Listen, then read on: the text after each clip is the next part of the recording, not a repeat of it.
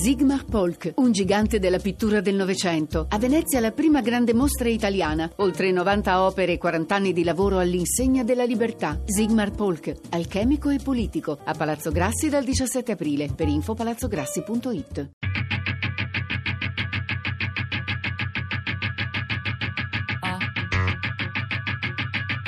Tre soldi.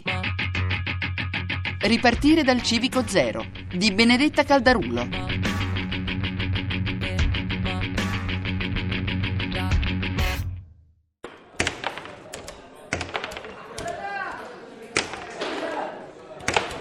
Siamo a Roma, nel quartiere di San Lorenzo, e qui, in una piccola strada poco trafficata, si trova Civico Zero, un centro di accoglienza per migranti minori non accompagnati.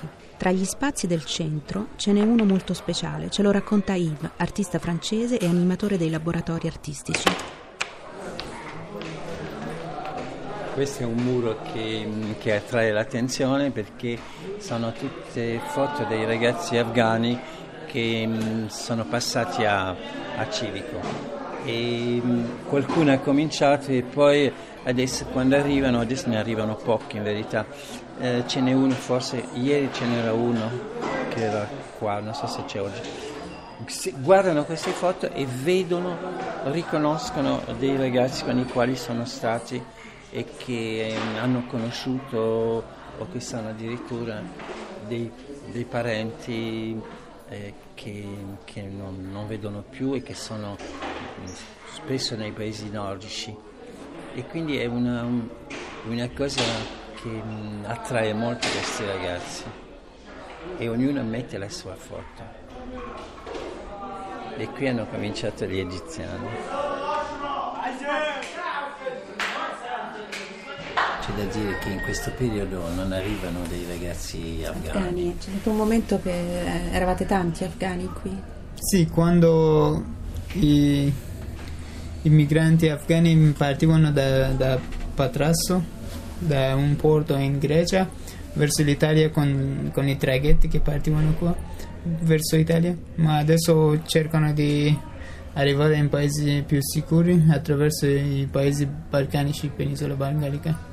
Fanno un altro viaggio? Sì, fanno un altro viaggio, per questo non arrivano tantissimi qua. Tu invece sei arrivato da Patrasso? Sì. Mortisa è un ragazzo afghano, in Italia già da qualche anno. Viene da un piccolo paese vicino Kabul. A sud delle, delle, di Kabul c'è un piccolo paesino che io sono, io provengo di là. Io non, non ho abitato mai a Kabul, eh, per un periodo molto corto mh, sono stato in Afghanistan.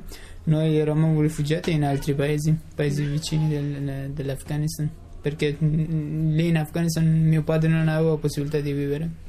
Mio padre era mh, per i motivi mh, etnici e politici, lui non poteva restare in Afghanistan. Ok, ora la tua famiglia è lì? Mm, no, mio padre è morto. Eh, mia madre vive in un altro paese. Okay. Tu ci torni? Dove? In Afghanistan? No. Mai? No. Io non conosco tante persone lì e per questo mi sembra un paese un po' strano, straneo per me. E quante, quanto tempo hai dormito nella strada? Per una settimana, a Roma per una settimana. A Roma per una settimana? Alla stazione? No, a, sì, vicino a una stazione a Piramide. E qui a Civico Zero hai scoperto delle cose che ti hanno appassionato? Sì, tante cose. Per esempio? Per esempio ho conosciuto Yves, eh, um, ab- siamo andati a visitare i musei, i, lu- i luoghi di cultura, eh, mi sono appassionato alla cultura e alla, alla storia. Eh, poi ho conosciuto Manfredi, Manfredi è un, una persona che lavora qua. Lui è un filmmaker, mi ha insegnato i primi passi del, di, di, questo, di questo mestiere. Questo mestiere. Sì. E ho imparato a, a fare le riprese e montare le, i video che faccio e queste cose. Mortisa, hai fatto una cosa che è stato riconosciuto, premiato e che spesso si vede quando vengono da via ospiti, cioè ha fatto una intervista a un ragazzo mh, afghano in transito.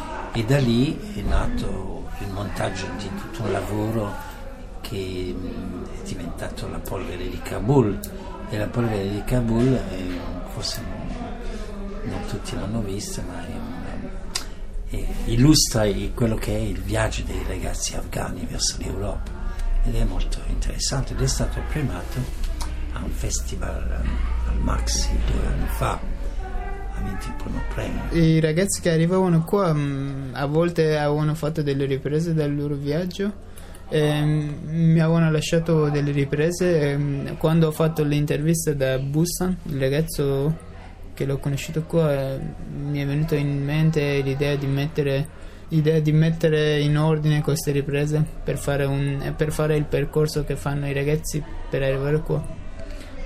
Io, io frequento una scuola di cinema e poi eh,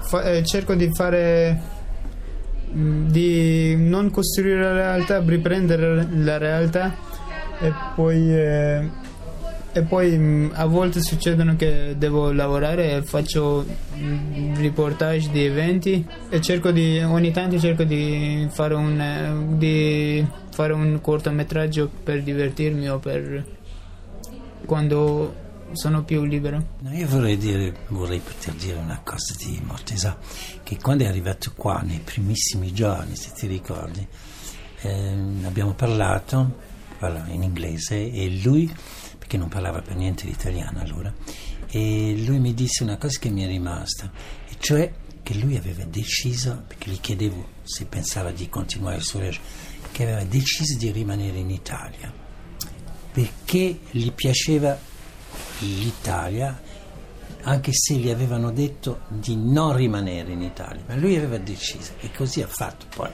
sicuramente cambierà eh, nel tempo, però la sua decisione era chiara allora. Perché avevi deciso così? Cosa ti piaceva dell'Italia? Ti ricordi, Marti? Sì, certo, io da quando ero piccolo Eh, immaginavo di arri- un giorno di arrivare in Italia, e quando sono partito ero, mm, so, il mio obiettivo era Italia, arrivare in Italia, perché mi, ave- mi piaceva questo paese. Avevo, mm, avevo tanti, perché io vedevo ogni tanto i film italiani nella tivù e mm, mi piacevano la cultura italiana. Tut- mm, pro- l'unica, immagine, l'unica immagine che avevo dell'Europa, dei paesi occidentali, era, erano i vicoli dell'Italia, la gente italiana. Per questo pensavo che l'Italia è il punto, il punto dove devo arrivare. A me mi colpiva, parlando sempre così, appena conosciuti, Eh, le domande che faceva Mortesa e soprattutto eh, i riferimenti che faceva costantemente a degli attori o dei registi famosi americani o europei, e lui mi chiedeva com'è che mi sorprendeva che lui avesse questa conoscenza, e poi così si scoprì la sua passione per il, il cinema, cinema, che tuttora coltiva egregiamente, direi, perché eh, spesso Mortesa passa le sue serate al cinema o nei festival, non ne perde uno, credo. Mm. E poi che dire di Mortesa, se non che è la persona più curiosa del mondo. Tutti sono curiosi, sì, anche io sono curioso. Sì, perché la povertà culturale che avvolge molti di questi ragazzi, molti di loro non sono andati a scuola, non sono mai entrati in un museo, fa sì che poi un ragazzo come Mortesa, che non è l'unico, eh, La sua, la sua disponibilità uh, ad avvicinarsi. Mi ricordo la prima volta che siamo andati al MAXXI, che è un museo sempre sorprendente per loro, per tante ragioni, però um, ricordo ancora di una battuta di Mortesa, e l'ha, l'ha pure scritta sul, sul nostro griot, e cioè che era rimasta, l'arte contemporanea l'aveva lasciato un po' perplesso. Però adesso la cosa che ti fa sorridere, ma mi piace dire e sottolineare, che Mortesa va da solo al MAXXI, riceve degli inviti e, e ci va da solo. Sì, perché mi piace tanto eh, questo eh, modo di espressione arte comp- contemporanea, perché dà la possibilità, dà la libertà alle persone di, di esprimersi facilmente come vogliono. All'inizio forse è un po' difficile comunicare con l'arte contemporanea, però i ragazzi eh, comunicano subito con l'arte contemporanea, non, non so perché, forse sono più pronti, eh, eh, non hanno tante pregiudizie rispetto a questo tipo di arte, per questo mi sembra che sono abbastanza disponibili e abbastanza aperti verso queste, questo tipo di arte. La, la cosa sorprendente di quando, senza parlare sempre del MAXXI, anche se il MAXXI ci accoglie spesso, è che la struttura, cioè il museo, l'architettura del museo sorprende tutti questi ragazzi, veramente. E qualcuno di loro, lo ripeto, non sa che cos'è un museo, non c'è mai entrato. Quindi è veramente un impatto sorprendente. Perché appunto si parla sempre di politica, di povertà educativa, ma neanche, non si parla soltanto dei ragazzi che arrivano a Civico, bensì anche dei, degli altri nella città. I ragazzi non sanno, non hanno curiosità o hanno altre curiosità, e quindi entrare nel museo, entrare in un teatro, entrare, andare a vedere una mostra mi sembrano dei momenti di grande interesse. Si lasciano trascinare, quando si sono lasciati trascinare poi scoppia la loro curiosità e la loro, la loro felicità.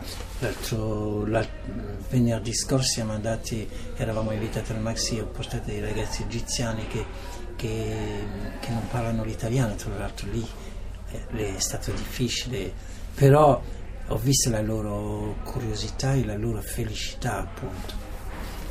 Ci siamo rimasti a lungo. E una curiosità mia è quella di scoprire la curiosità degli altri, dei ragazzi, sì.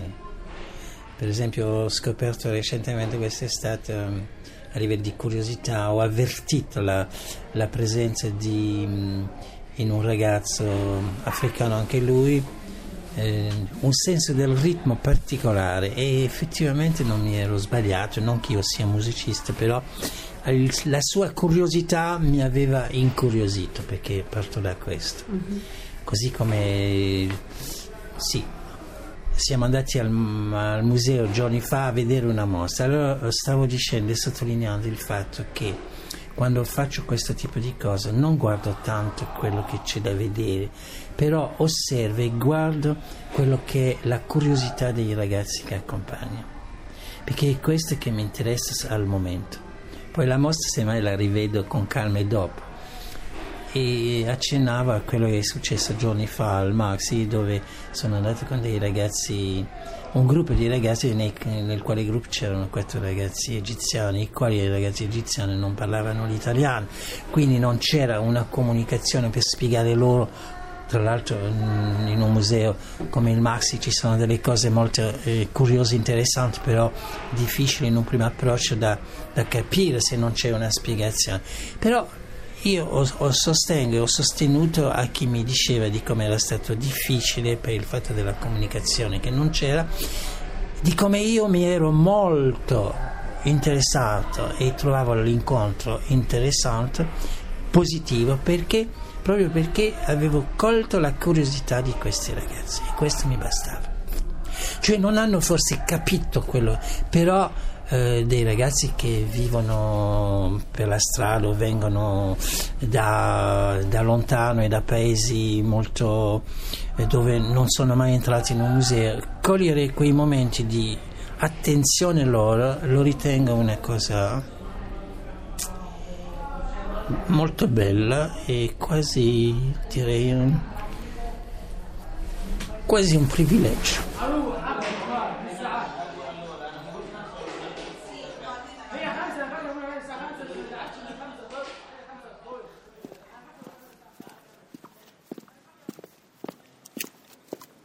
Andando via da Civico Zero mi rendo conto che mentre lavoravo a questo documentario e per tutto il tempo che ho passato con i ragazzi e con Yves, continuavano a tornarmi in mente le parole di una scrittrice, per me molto importante.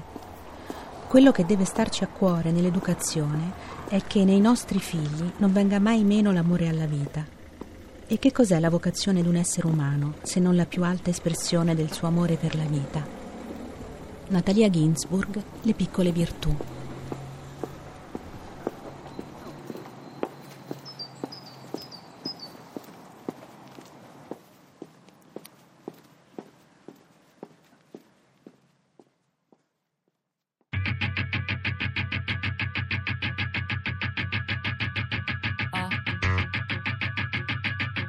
Ripartire dal Civico Zero di Benedetta Caldarulo. Tre Soldi è un programma a cura di Fabiana Carobolante, Daria Corrias, Ornella Bellucci, Elisabetta Parisi e Lorenzo Pavolini. Podcast su tresoldi punto rai punto it.